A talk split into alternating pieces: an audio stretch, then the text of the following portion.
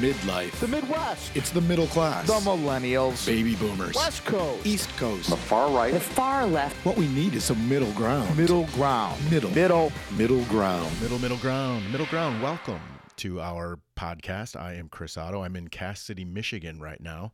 The other voice you're about to hear is Chris Kelsch. He is in Chicago. How you doing, man? Uh, not bad. Welcome back from uh, California. You sound, I can't see you, but you sound tanned and rested, if that's possible. But that's what you sound like. I am rested, and my Irish slash German skin is not tanned. no, no, mine doesn't tan either. Yeah, no, it was it was a very good trip, and uh, did a lot of drink, a lot of champagne was consumed, man. Because I was, uh, I don't know if you knew this. You may not know this. Sunday was my birthday. I turned 49. Congratulations. And then uh, one night we're at dinner at Universal City, and the waitress was really kind of flirty and talkative with us. Uh oh. Turns out she's a starving actress who's waiting tables. And so Nina turns to me and she's like, Wow, I've never met a real starving actress who's waiting tables. This is great. And I thought, Bing, bing, bing, podcast. So this I tell this girl about my pod, about the podcast and she was so into it. She wrote it down. She wrote down the URL. She emailed me yesterday. She's like, I've listened to four of them. You guys are funny. I want to be on. Oh, that's nice.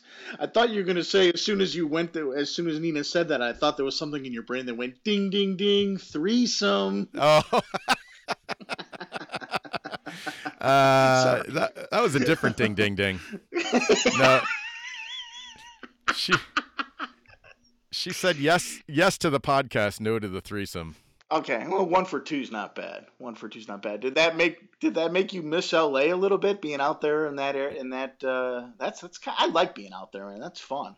No, I didn't miss it. I hate LA. I hate it. I hate, I hate the traffic. I mean, we got, you know, as soon as we got into LA County, traffic ground to a halt. We sat there for 25 minutes for no reason. Six lanes going north, six lanes going south. It's a freaking parking lot.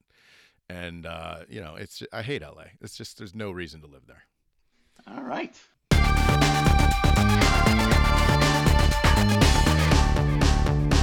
I don't know how you feel. Well, actually, I do know how you feel, but I don't even want to discuss the tournament. As soon as it was over, I was I was relieved. Like I, I did, it made me realize how much I don't give a shit about that tournament when Michigan State's not involved. I don't care about any of those teams. Not all one. Not one. I, I agree because I as soon as I saw the score, um, I ripped up my brackets because I knew I was done, and uh, that was it. I literally I did not watch one game. I could not tell you. Well, I think I can name who's in the final four just because I've seen it sports pages, but uh, I haven't I haven't seen anything. Nothing. I was pissed.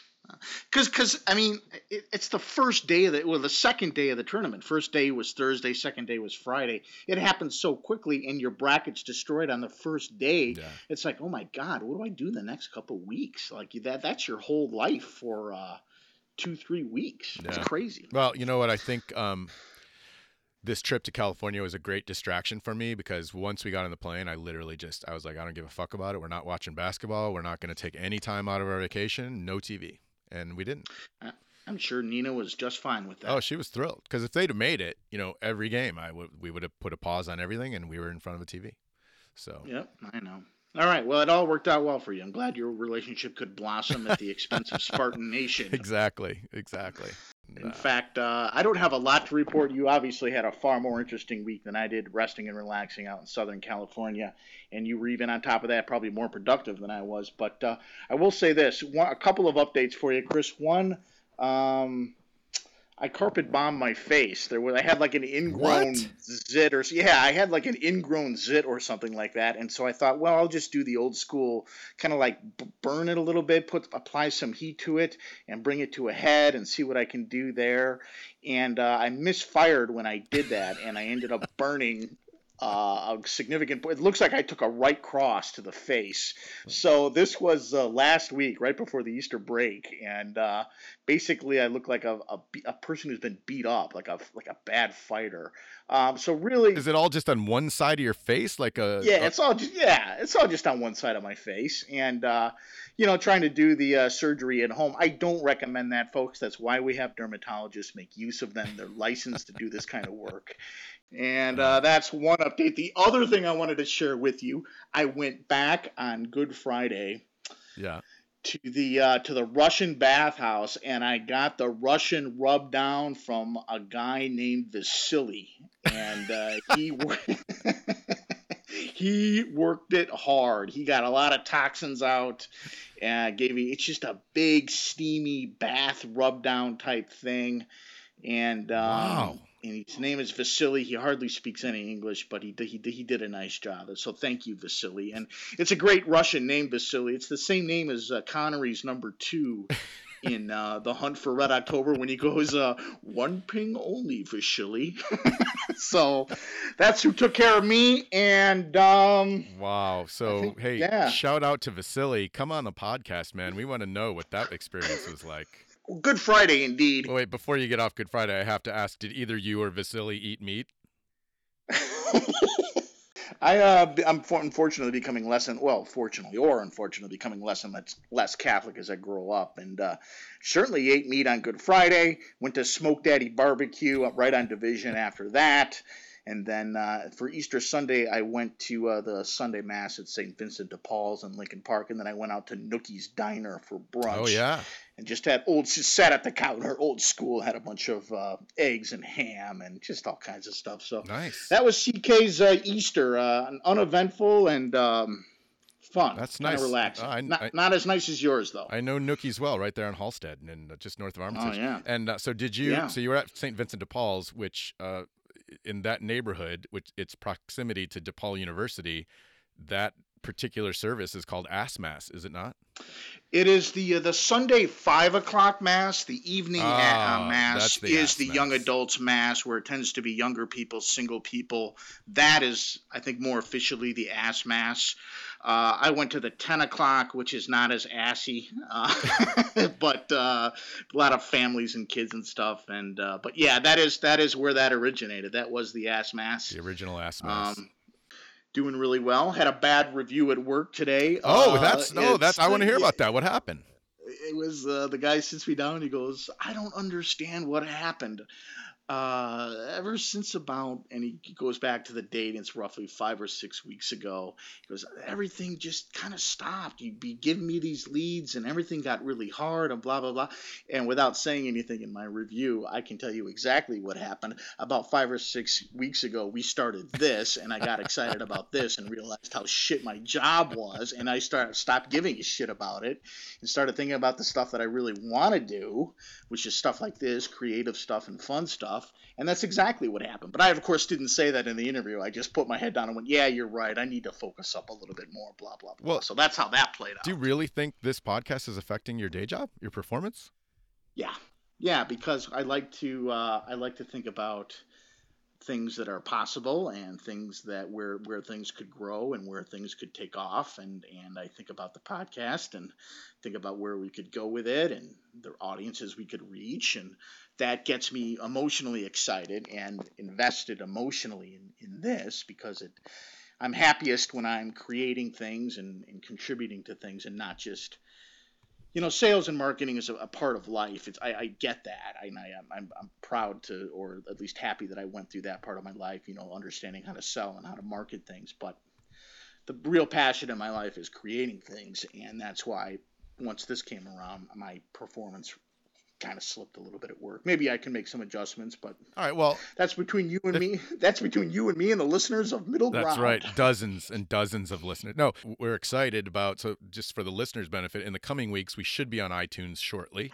We should be uh, have a Twitter account shortly. We should have a Facebook account shortly, uh, because right now we're pretty limited on SoundCloud. That's the only way to get us. So actually, it's very exclusive, and uh, you know people should feel people. And and actually, in all fairness, in doing some more research, there's a lot of middle ground websites and podcasts out there. We're very hard to find. Yeah. We're very hard to find. Yeah, even if you type in middle ground, we're halfway down the uh, the thing. The only the way I can tell that it's us is that cool logo we came up with with the two dudes' heads, the silhouettes there. Yeah, people are always like, Um, "Which one is you?" I'm like, uh, "The good-looking one." I don't know.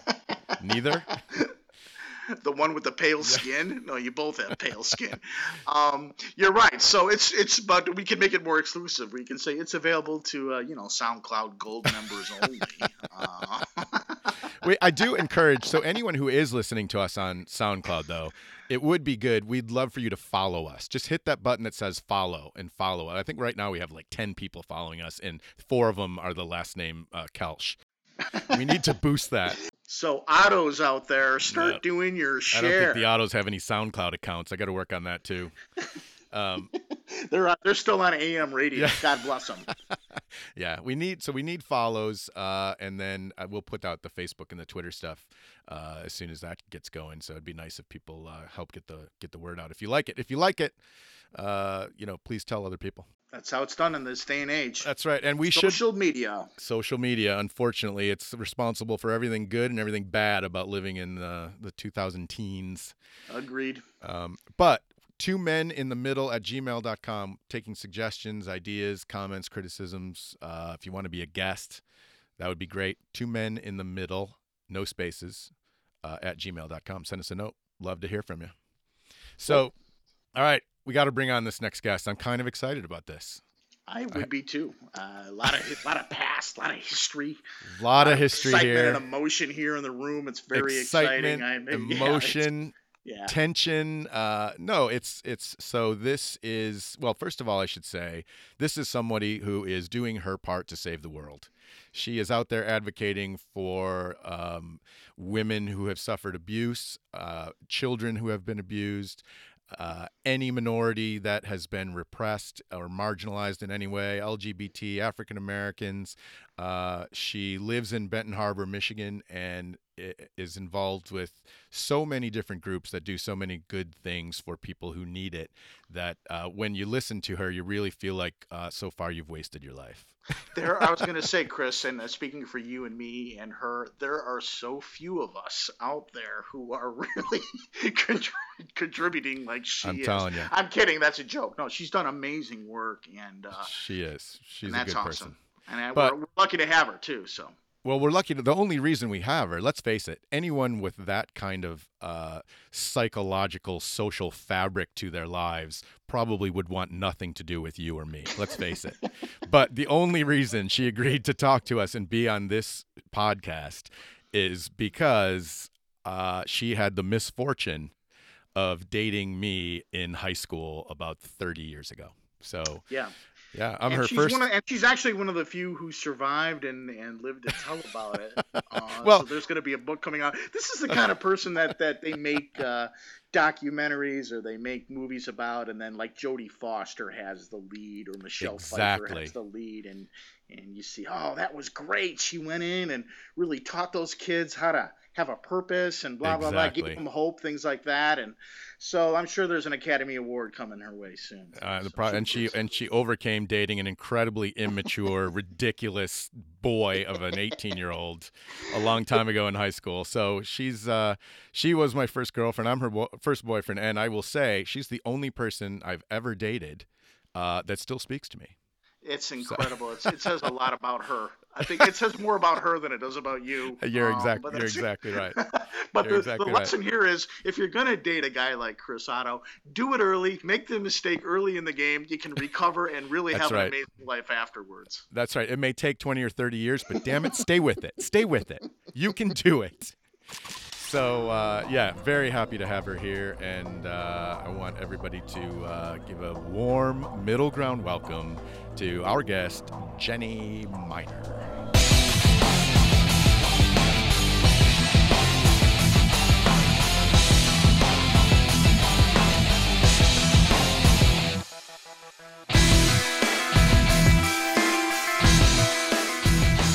Here we go. Welcome, Jenny Miner. Thanks. Thanks, Jenny. Thank you. So, a lot of things that I just explained a few minutes there before the music about Jenny's resume and her advocacy in the social arena for LGBT and women and the great things she does for children and uh, for the poor and low income and cities across the Midwest. But let's just get the elephant out of the room. Well, that almost we... sounded like kind of sarcastic. No. Almost. Oh, okay. No, it's great. I'm sorry. Should I, I? I'll change my tone. All terrific, fantastic work that you're doing. Mhm. But just to get the elephant out of the room. So we've known each other for 36 years Yes. and uh, met in sixth grade. Yeah. We went together. Well, I'm doing air quotes for about right. Will you go with me? Now they call that talking. Are Oh, they that's just talking? talking? Or, whoops. You threw your microphone across the room. they call it the my girls call it talking like if they're talking with somebody but if i say like you're going with someone they left. Oh, I it's think not that's really going with funny. anymore. not at all Okay, well, we, I guess, went together. We were talking in Right, eighth grade right. for a couple of weeks, and then we weren't talking anymore. And then, actually, senior year of high school, we started dating, and we had a pretty serious, probably the first serious relationship for both of us, right For which is why this interview is incredibly awkward. yeah no it's not More awkward for Chris than for us, maybe. It's not awkward for me at all. I think t- in today's world, and Chris and I, you and I have touched on this with social media and everything going Right. on with Facebook and what have you. It, unless you've done something really toxic to someone, it just seems like, and this isn't overgeneralizing, but it does seem like that relationships really don't end. You just have so many ways of staying in touch with someone that you never had before. Oh no, no, no, done- no! Don't get don't get us wrong. This one ended. Believe me. well i was going to say define toxic so yeah, exactly. It ended big time. Uh, it cra- crashed and burned freshman year of college. But it, no, but it was no. But I see your point. It's you're right. Nobody really gets out of touch anymore.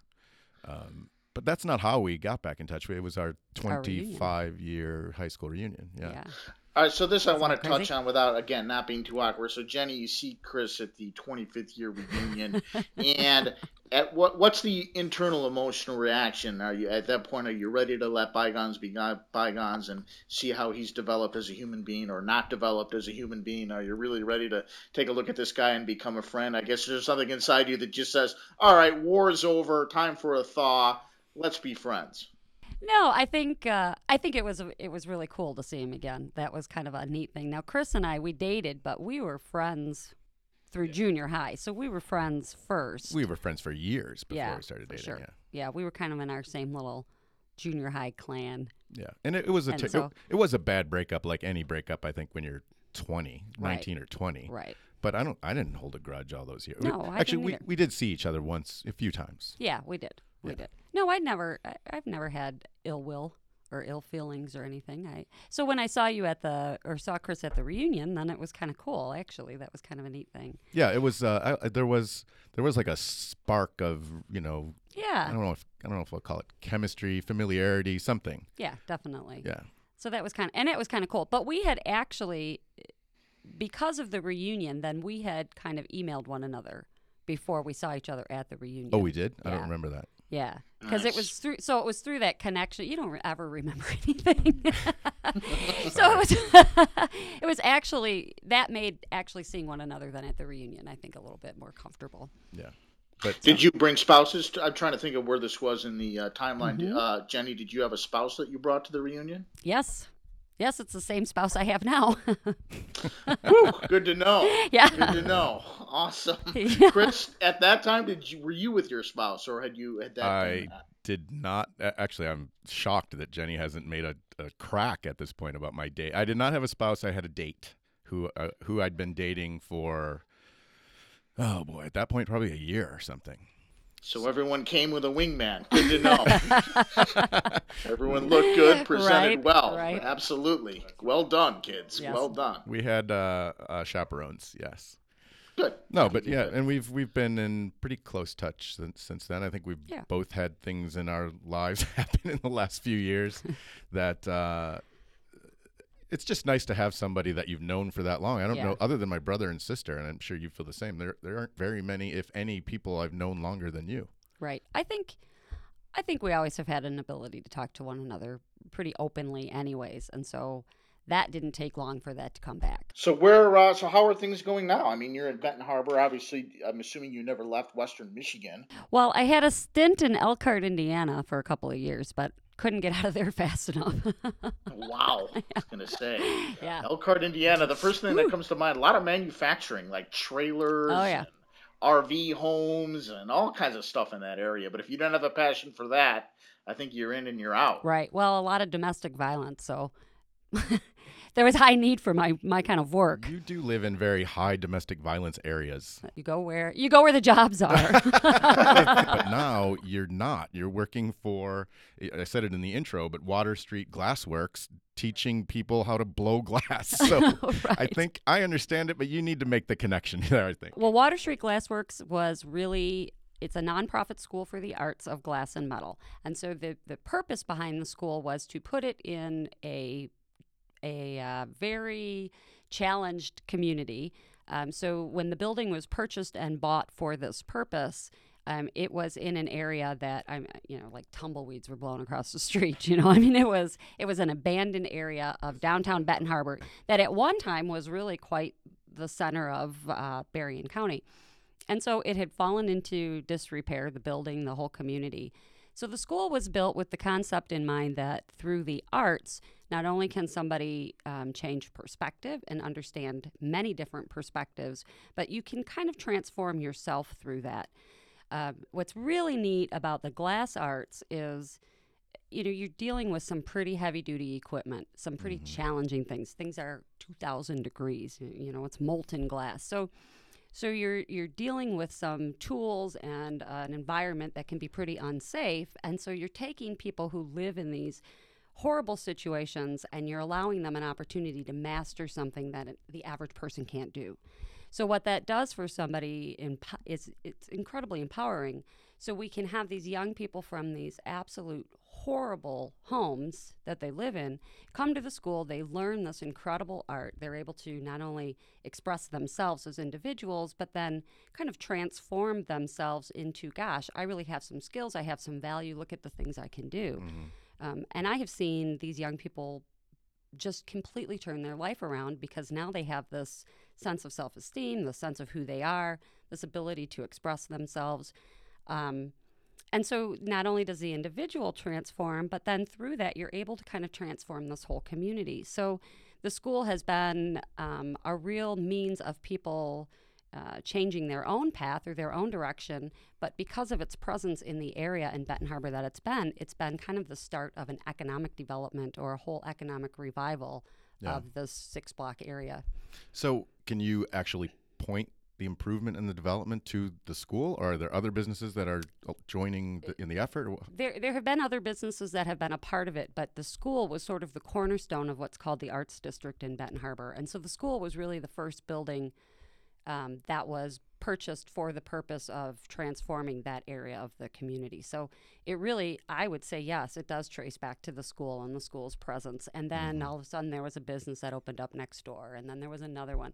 There's also, it's called the Arts District. There's also across the street from us, there's what's called the Citadel, which is a school for the performing arts. So there's a bunch of kids that go over there. So there's opportunity for music and a stage presence. And then there's, um, you know, kind of the visual arts that we do. Yeah, so Uh, you're so it's creating really sort of starting a little. to, yeah, It's like a little arts district right it there. is. in that That's little exactly what it is. So we're talking about the western part of the state of Michigan, not far from Lake Michigan. I want to say St. Joe's in that area, but can you just elaborate a little bit more on the area that we're talking about? Yeah, well, it's Berrien County, so uh, you know the Chamber of Commerce likes to call it Michigan's Great Southwest. I kind of laugh about that a little bit, but um, so Benton Harbor, St. Joe, it's a, a very interesting community. So St. Joe is about seven thousand people.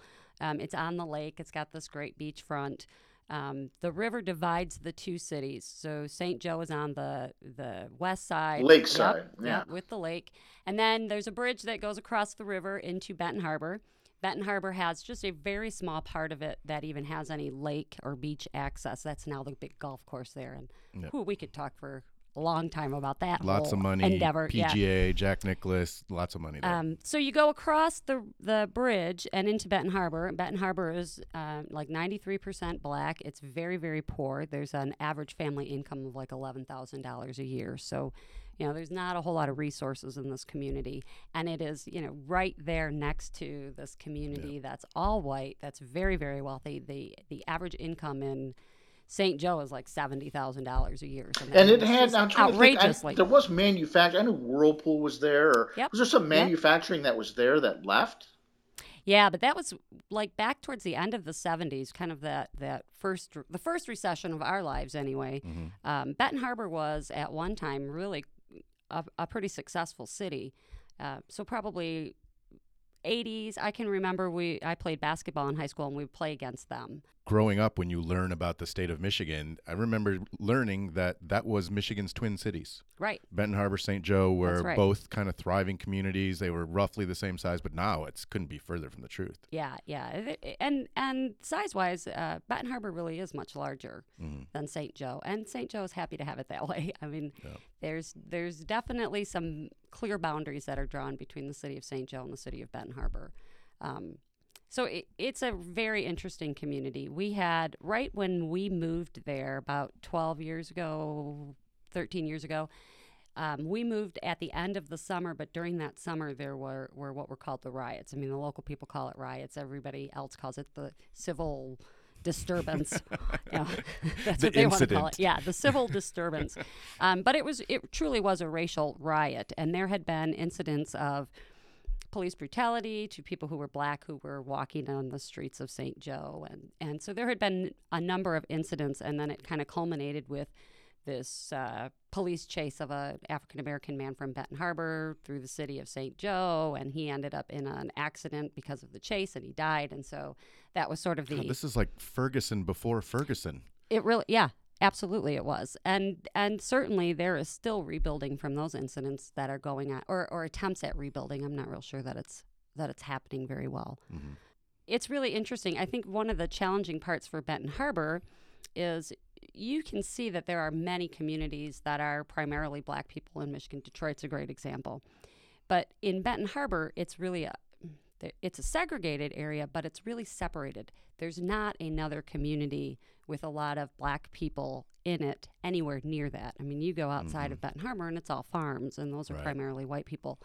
So it's not just that it's segregated, it's that it's really separated. And I think that that makes it that much more challenging. Um, resources are that much more difficult to get. How did that become a place for African American people?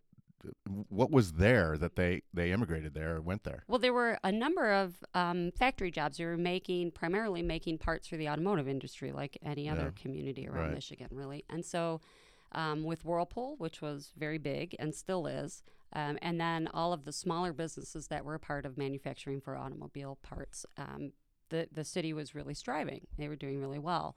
Well, then during the recession, as businesses started to close, those parts makers weren't so um, in demand. Then the people, the white people, really started to flee the city. hmm And so, as the white people left, then that left a population of unskilled people who couldn't get Who jobs couldn't in the leave. factory. Yeah, So it's like a small version of what's happened in Detroit. absolutely. The same thing, yeah, white flight. So what we, we talked a little bit before we went on here about the, the water crisis in Flint, Mhm. and you made a comment that Benton Harbor's not that not that far behind there. What what Right. did you mean by that? Well, there's okay. When we were young in the 70s, there was all this stuff about PBB. Um, it's a contaminant that actually comes from farms, and so there's a high um, count per however they do that um, in the water in Benton Harbor, and it's one of those things that it's like any of those things. Nobody wants to talk about it. Nobody wants to make it an issue. The the city council will talk about it, and the city council of Benton Harbor will make it an issue. But the challenge for the city council is um, it's a true representation of the people of the city, but th- within that then is the inherent challenge of not having resources or not having those connections with people who have resources who can help to put them into the city and make things happen. And I think that that's one of the, the benefits of being white is whether you're wealthy or whether you're poor, you have connections to people who do have resources. Or you have or you have or you have them yourself. you have or you have wealthy white people in Congress, in your city council, Right. on your county Right. board You of got people that look like you Yeah. that have resources everywhere you go. Exactly. I, I, there, there's got to be a lot of truth to that because remember Carl Banks, um, who went to Michigan State and was from Flint, and he's actually uh, works in public service now. He said something amazing. He said, you know, Flint water crisis would have never happened in Farmington Hills or That's right. Birmingham or any of those communities. And you got to admit that he's right. Yeah, you know, absolutely. You, I mean, there's a, a lot of truth to that. I mean, a lot of it is just transparency and getting the word out there, but that's there's got to be a lot of truth to that. You know. Oh, for sure, for sure. And you know, on a on a small scale, I think in the Detroit area, it's a little bit harder to see. It's a large scale. There's there's um, cities around Detroit that have large populations. But in Benton Harbor, St. Joe, you don't have that. It's a very small area. And And, yeah, and it's like Grand Rapids, you know, obviously is a, a good sized city, but that's not quite the same. It doesn't. I want to say this the right way, but it doesn't have the cachet of Detroit or the No.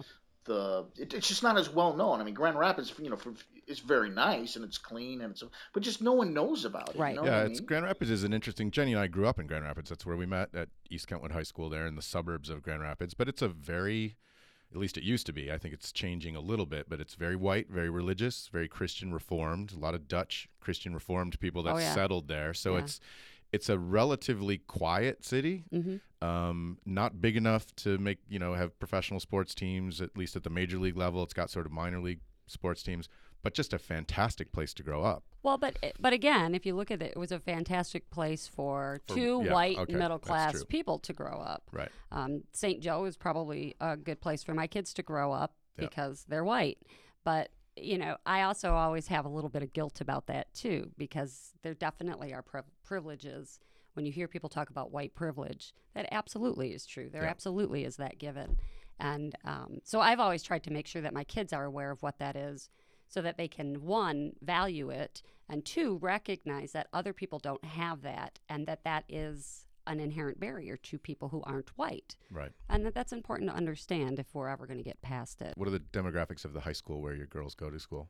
oh it's primarily white now interestingly enough they've started to do a few years ago they started the schools of choice so there are a number the Benton Harbor public schools are horrible. They're they're seriously in debt. They've had turnover after turnover of superintendents. It's just it's horrible. It's there's no tax base and the money that they have had has been spent inappropriately um, not necessarily because they've wanted to spend it inappropriately but because they don't again it's back to not having resources so you have people trying to run an education system who haven't had that situation before who haven't had that experience and so you know it's kind of like saying well you you figure it out well that's kind of hard to do so so the school system is struggling um, so they started the schools of choice thing. So a number of kids from Benton Harbor had been applying to try to get into St. Joe, which actually St. Joe Public Schools are one of the best public schools in Michigan.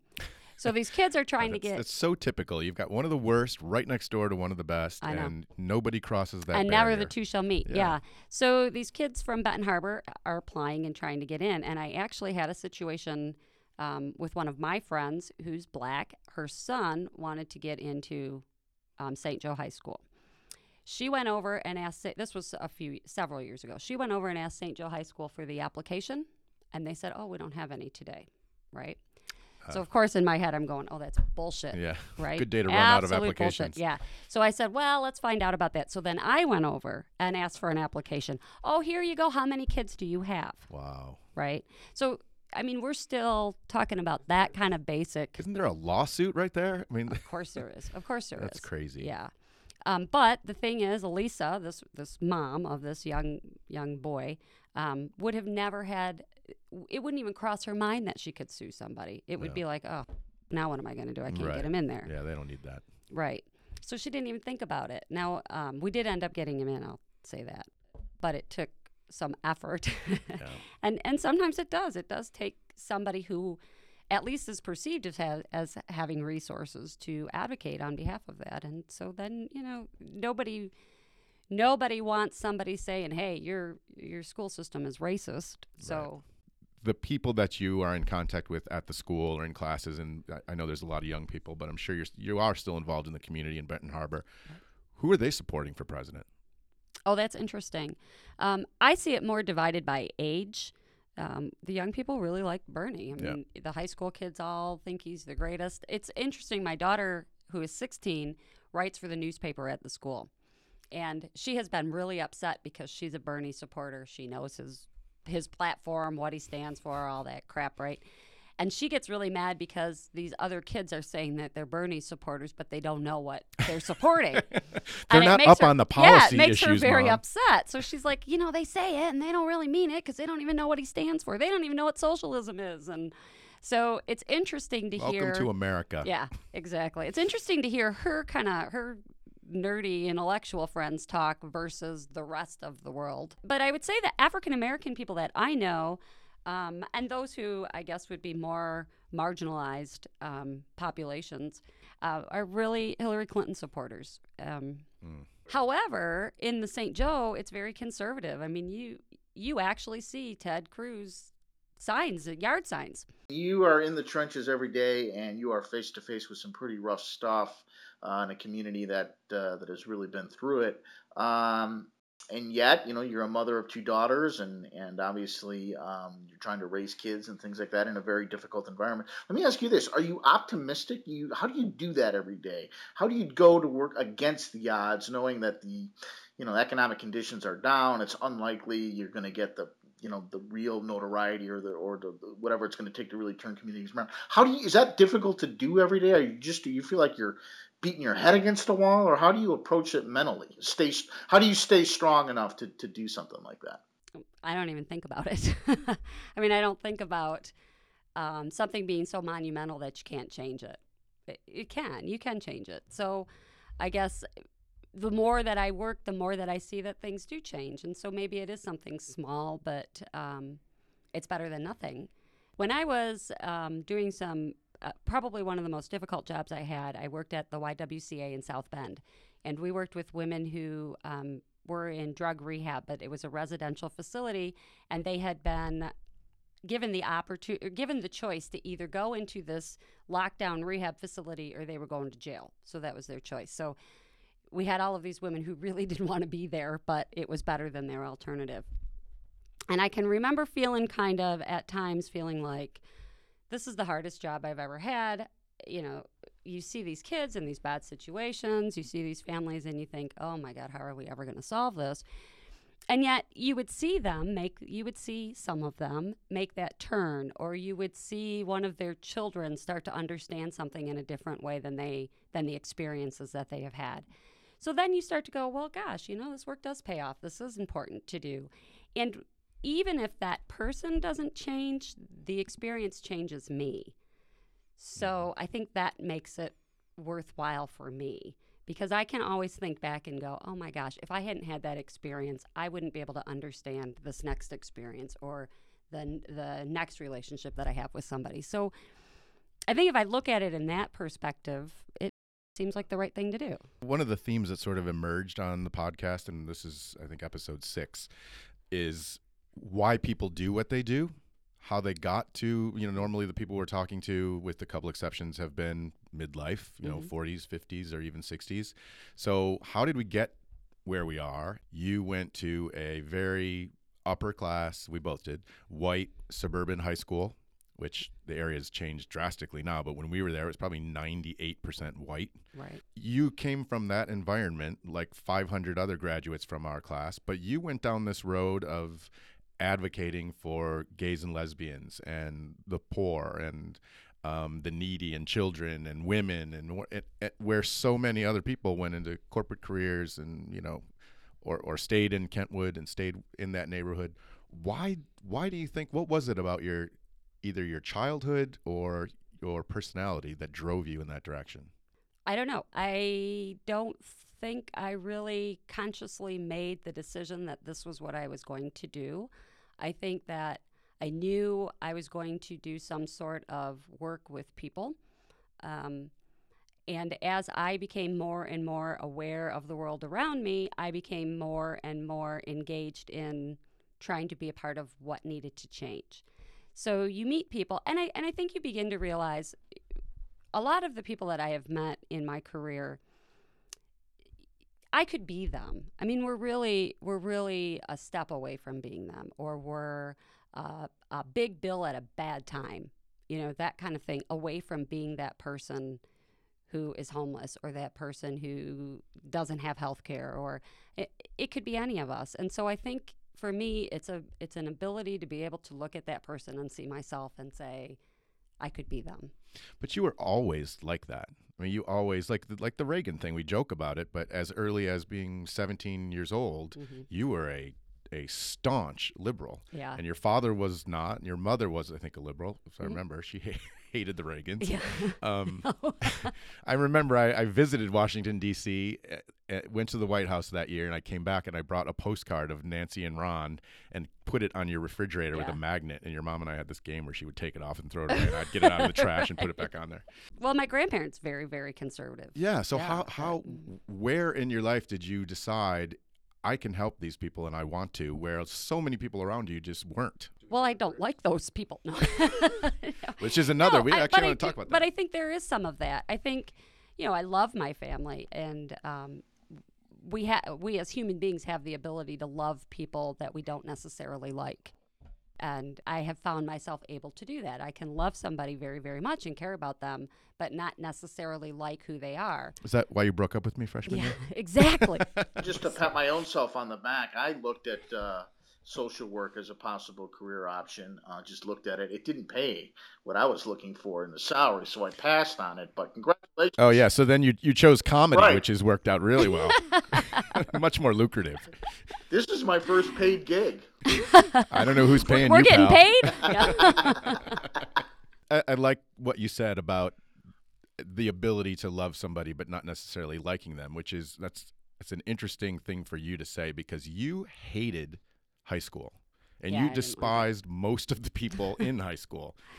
What I mean, what when you look back now, 35 years ago, what was that about? you know what I think the difference is that now I've realized that that's kind of how people are. That that in high school, okay, everything's a little bit more intensive, maybe because we're around each other all the time. Um, but it's really kind of a microcosm of how the greater world functions in a way. You still have your groups that don't want you to be a part of them. You have people who will um, be very nice to you one moment, but as soon as you're out of the room, they're ready to say something bad. I think so I think at that time, my thought was, God, I hate this environment and I want to get out of it and I can't wait till I do. But now I look at it and I go, well, that that kind of prepared me for the world as it is because that is very much how people are. I, I live in St. Joe, the little white area of elite people, and I don't fit in there. I, I don't. And so um, I think that's partly why a lot of my friends are Benton Harbor people because I can fit in that group. I find a, a place for myself there where I haven't really found where that place is in St. Joe. Um, now, that doesn't mean I, I don't participate in things, but it does change the way in which I interact. And I think that that's very much high school. Um, and the difference for me in high school, I think, is I was I'm a girl, I'm a woman, so the experience in life that is different um, between men and women plays out really strong for girls in high school. Um, girls are mean. Girls are really, really Yeah. mean, and I Chris and I talk about That that, all the time. Yeah. Yeah, they're mean to Well, me. was- It's incredible. they're mean. They're really mean on Tinder, apparently.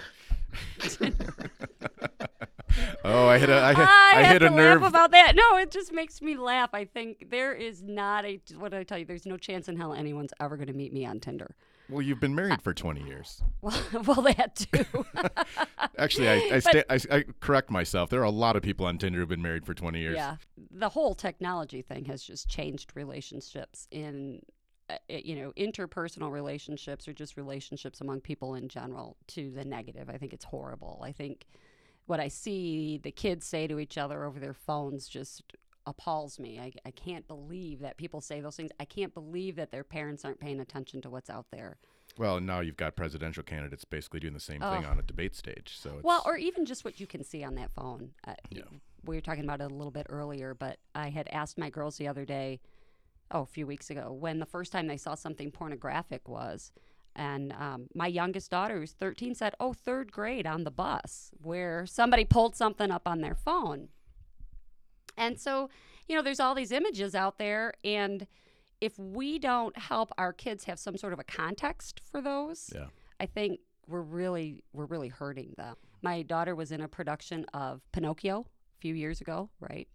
And uh, I think I, I- see where this is going, but go ahead. I well, it, it's really not going there. Okay. But it, it, I had to do uh, for somehow somehow I ended up being the the parent volunteer who was responsible for set design, right? Yep. So I thought, okay, I've got to come up with something for Pleasure Island. I learned you- quickly that I better put Disney's Pleasure Island in front of it. But so something as innocent as that, and I couldn't believe what I saw. I was then like, holy shit, my kids are. Who knows if they're not Googling that and this pops up and That reminds me, I think my son was, I want to say seven or eight years old, wanted me to buy him something, a tennis racket or golf clubs or something. And he said, Dad, can we go to the store? And, I, you know, it, it, maybe it was a new basketball. He was a big basketball player. And I said, Yeah, go ahead and Google, see, see what time the store closes. Just Google Dick's Sporting Goods. And as soon oh. and as soon as I said that, I turned around. I was it was kind of everything was in slow motion. It was like no. I didn't have access to a photograph of a naked breast until probably high school. And that was, you know, a ripped page out of Playboy, Playboy, yeah. hidden under my mattress or something that I stole. I, mine was worse. I had to draw my own. It was awful. Sorry. I'm sure you, and you still have it, don't and I was a terrible draw. I had no concept of it. So I want to get back to the, your work. Another thing that I think is interesting about you is whether it was Elkhart, Indiana, or Holland, Michigan, right, for a while, Benton Harbor. I mean, you could have made, you could have had a greater impact leading YWCA in Chicago or Detroit. W- why not go to a bigger area, bigger city? I like Michigan. That's one thing. And so um, I, when we decided, okay, we're going to leave Elkhart, I, I started looking in Michigan. So our deal was my husband had graduated from Goshen College at that time. So the deal was whoever got the first good job, that's where we'd go. Well, I was way ahead of him, so That was a I shocker. got the job. Yeah, I got the, and I wanted to be in Michigan. My um, my mother's in Michigan. My grandparents were in Michigan at the time, so um, I really wanted to be in Michigan. So I got the job then. That's when I went to Holland and was with Head Start, and and actually really uh, probably one of the best programs I've ever seen run. Um, it was a great time to be for Head Start because Clinton was president, and so we had lots of funding. It was during the time where um, the program expanded. We were able to get early Head Start grants, which meant starting with women when they were pregnant and getting kids ready for school and all of that stuff. So, probably one of the best programs ever. That's a federal to local program, which is a very unusual thing. So, dollars go directly from the federal government to the local Head Start rather than through the state. So, really, a really, really good program. I think um, it is probably the one program that Democrats and Republicans vote for and fund every year. And so at that time, I said, okay, I want to work for um, Head Start, the YWCA, or at that time, I even was looking at the Girl Scouts. So one thing we haven't touched on is your work with LGBT community, especially in Benton Harbor, right? Right. So talk about that a little. I know there's a story about a parade. Well, this was when I, I was with the YWCA in Berrien County for seven, eight years, whatever. Uh, Good job. I love that job. But our little um, YWCA had developed a program um, called the Out and Affirmation Center, which just really provided kind of advocacy, but information. So this was 12, 10, 12 years ago. Um, information about what it even means to be gay, how do people even know if they're gay, just basic information. And then we did some groups for parents of youth who were identifying themselves as LGBT. Um, so we kind of started there. Well, then we started to have a group of adult LGBT persons um, who started to do social activities. And so we kind of became the social hub. And it was great. It was a really great way to bring, um, like I had said earlier, kind of these marginalized populations of people together in one place. They didn't have to feel alone, they didn't Right. have to feel isolated. It was great. It was a really good program. And then the, the director of that program came to me one day and said, uh, well, I guess I should step back. Okay, Blossom Time Parade is like the be all end all of all cheesy activity that can take place within Berrien County. I mean, Blossom Time Parade. they lo- these people go all out. They spend tens of thousands of dollars to build these floats that they float down the street. So what what kind of flower blossom are we talking about? Um, fruit. It's all the fruit blossoms. We're Oh. a fruit belt, right? So Ah, okay. Blueberries primarily, but but tons of fruit. So it's all it's in May. It's this big huge deal. It's So the float was a YWCA float. yeah. It, was- so so the director of the program came to me and he said, "Okay, we want to build a float for the Blossom Time Parade." I'm like, "Okay, whatever. That's cool." Well, it, people might not like that. I'm like, it's not the it's not a gay float. Yeah, it's, it's just, just a a float, float, right. right? Whatever. And he he was saying, he goes, you know, a lot of us in high school were not able to be out, and if we were, this was something that high school kids did that we didn't participate in. We Right. didn't do these things. So I'm like, whatever, and build a float. So we ended up getting this guy. Um, who was a part of the Out and Affirmation Center who had designed floats for the Rose Bowl parade. So he says, Yeah, I'll design this float for you. Pretty good So we ended up having this, I mean, gorgeous, beautiful float. Um, I didn't, we didn't have to pay any money for it. Everybody donated Yeah. money, and so it was really cool. Somehow, our little no- local newspaper got hold of the fact that the Out and Affirmation Center was building a float. So the headline of the paper it says "Gay Float Blossom Time First. That was the big headline on the paper. right? I'm like, This is big city news here in uh, Benton Harbor. Gay float. It was horrible. So, well, then it, we just start getting hate calls. Everybody's calling. I have Bible verses on my voicemail. Everybody's. and then we start getting the threats, right? We're going to rip, you know, whatever they want to rip off me, they're going to do, right? All these horrible, horrible things and whatever. So I kind of just wrote it off. But my friend who also worked for me, Fred, said, You got to report that. You know, people are making threats. You got to go to the police department and report that. So I'm like, All right, well, the police department's a block away. So I'm just going to walk over, right? so I'm walking over to the police department. I'm crossing the street. Well, and as I'm crossing the street, this car goes driving by and yells, Dyke! right? So I was like, Wow. What now the was hell? was that unrelated? Was it just? be- Oh no, they knew it was me. I'm sure, no doubt, because it was. Was there a picture in your paper that ran with the story or what? oh yeah. Oh well. Oh, really? So that was the first story. Then there was another one that they came out and they and we were. I mean, the news was out. It was Satellite trucks parked wa- outside yeah, your seriously, house seriously not outside my house, but outside the Y. It it really became this huge thing that because I of a never would've- float in a parade. Yep, because gay people made it. It's not like you got the village people on top of that thing singing. You didn't have that. That's what I, I think people thought. That's what it, they, they, you know, we were gonna have our leather chaps on, and you know, I don't know what they thought, but I could. I, they thought something horrible. So I walk over, and as I'm walking across the street, I go up to the window in the police department, and the lady who was crossing the street behind me comes up, walks around, goes through the door, and comes up to the window on the other side and says, "Can I help you?" And I said. Well, I'm Jenny. I'm with the YWCA. She says, "Oh, that was for you." Wow. like, yeah, I think it was. So we ended up having to have, um, we had to have police officers in the front of the float and in the back of the float as we Escorting it. walked through this thing. So it you was, got police escort in the parade. we did, and it turned one of the guys because so in the front were the Benton Harbor police because the parade goes from St. Joe over the bridge into Benton Harbor and through downtown Benton Harbor. So the front had the Benton Harbor police and the back had the St. Joe police. Right. Yeah. So they follow us down. Well, the guy who was the police officer from Benton Harbor was pissed. He didn't want anything to do with it. He was mad. Whatever. Nuisance. he was so angry. He was mad at me. He was mad at everybody. You know, whatever. He didn't want to do it. Well, uh, now, you know, flash forward 10 years. Now he's one of my friends. He's actually the chief of police of Benton Harbor. Um, so I have to go get him to sign my liquor license every time I want to do a fundraiser. and he's fine with it. Does He's he still fine. think you're a lesbian? No, I don't get that anymore, but I did for a long time. Like I would go do public speaking events and obviously the Out and Affirmation Center is one of our programs. So I'd go do public speaking events and people always ask me, "Well, are you gay?" I well, I'm like, "Well, that's really not relevant to you. Why is that relevant to you?" Yeah. And then people think I'm being the smart aleck. You know, you mm. ask me a question like that and I give you a short response and they think, "Well, she's rude." Right. So, yeah, that was quite an experience in our little.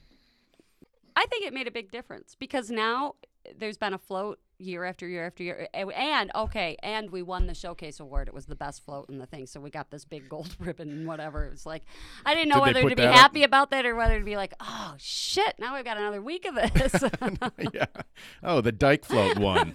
Let's go stake out her house. right. Eggs on your windows. Well, we did have we did have a guy come over to my house. As a result of that, as yeah, my girls were very little. I think Madeline was maybe six, so Sophia was like three. And we were out in the yard. It was during that week. We were out in the yard playing, and this guy who lives around the corner from me comes marching over, and he just he just was mad. You could tell. And he's like, "Are you that Jenny Miner?" I said, "Which one you talking about?" depends. yeah, you're with the YWCA and that gay float and blah blah blah. And I was like, okay. So then he starts kind of approaching me, walking up on my yard, and he is just spitting mad. He is saying all these horrible things. So I tell Madeline, Madeline, why don't you take Sophia inside? And Mm-hmm. their little faces were pressed up against the window. I, w- I will always have this image in my head. Their little faces pressed up against the window while this guy is just laying into me about go back to where you came from. We don't want you here. Blah blah blah blah blah. Whatever. Um, so I just said, I said, you know what? Uh, you can come to the YWCA. You can tell me anything you want, but you can't do it Not here. in my this house, is my yeah. house. This is my home. You're Yeah. my neighbor. You know, Yeah, come down sense. there and let me have it, but not here. Yeah. So then my neighbor, who I hadn't met yet, um, comes out of his house. He's my next door neighbor. Um, and as this guy's walking away, George is standing on his porch with his hands on his hips. And I didn't know if he was mad at me or that guy. So then, as soon as he walks out of my yard, George, my neighbor, says, What that asshole want? Within earshot of the other guy? Yeah.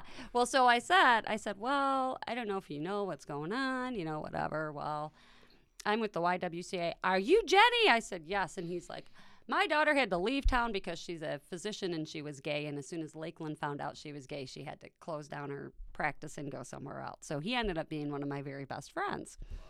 Uh, so it was a see. So there's a good thing that came from you know another interpersonal relationship that um, he ended up being a great friend of ours for a long time and did all kinds of fun stuff with the girls and they'd go over and garden with them and whatever. So it turned out being a really great relationship and maybe George and I wouldn't have ever really talked had that not happened. So Boy, you are the eternal optimist. You can see a positive coming out of a negative no matter what it is. You were Well, almost that assaulted about in me. your own home, and it turned out to be a good thing.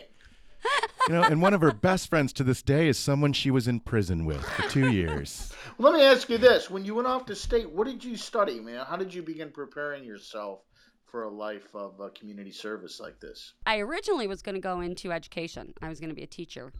Um, right? Yeah.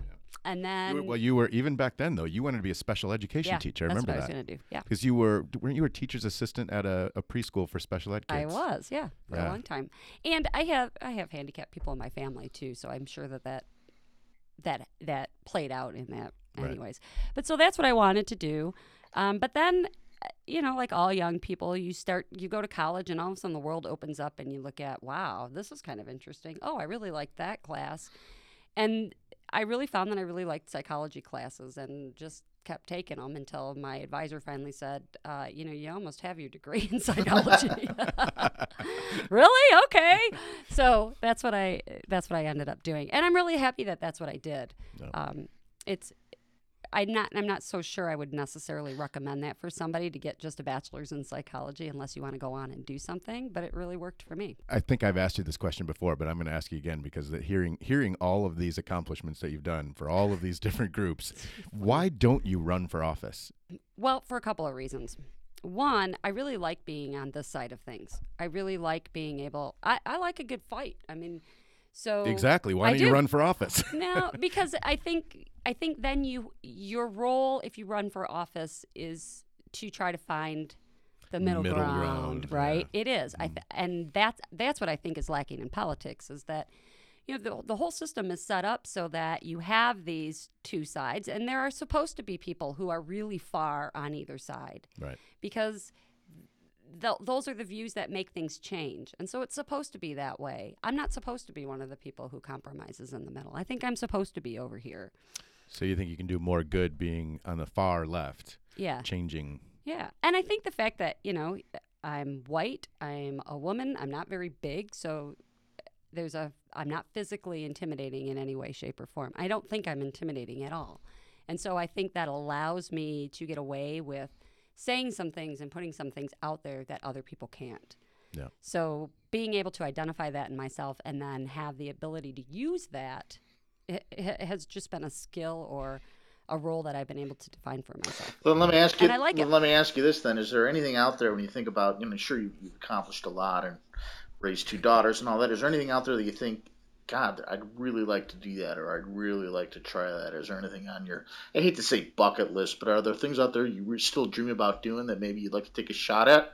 I think the thing that I really like to do, I like what I do. So, you know, yeah, I always look for what is kind of what would be the next big challenge or or Um, but I really like what I do. And so I think for me, it's exciting when I can work with people, or I do a lot of grant writing or a lot of consulting with nonprofits. And I think trying to help help them recognize what it is they do well and how to get aligned so that they can do it on the kind of the leanest, meanest budget possible because that's how we have to function. I like doing that. It's fun. Um, I've thought about I've got certain structures in place depending on the organization that I might be working with, and I've always thought, gosh, I could probably publish that. You know, I thought about things like that. That that might be something I'd like to do. But right now, I really want to kind of continue to do what I'm doing. I really like the work in Benton Harbor. I like the community, and I think it's really kind of fun. Um, and I really like um, being a mom. I, th- I think, and I think that you can get yourself into situations um, with your career saying, gosh, I want to do more and I want to do that and I want to do that, but then it pulls from somewhere else. Yeah. And I don't want to pull from that. So uh, that's something I think also as a woman, I've been really fortunate because I've been able to have jobs that.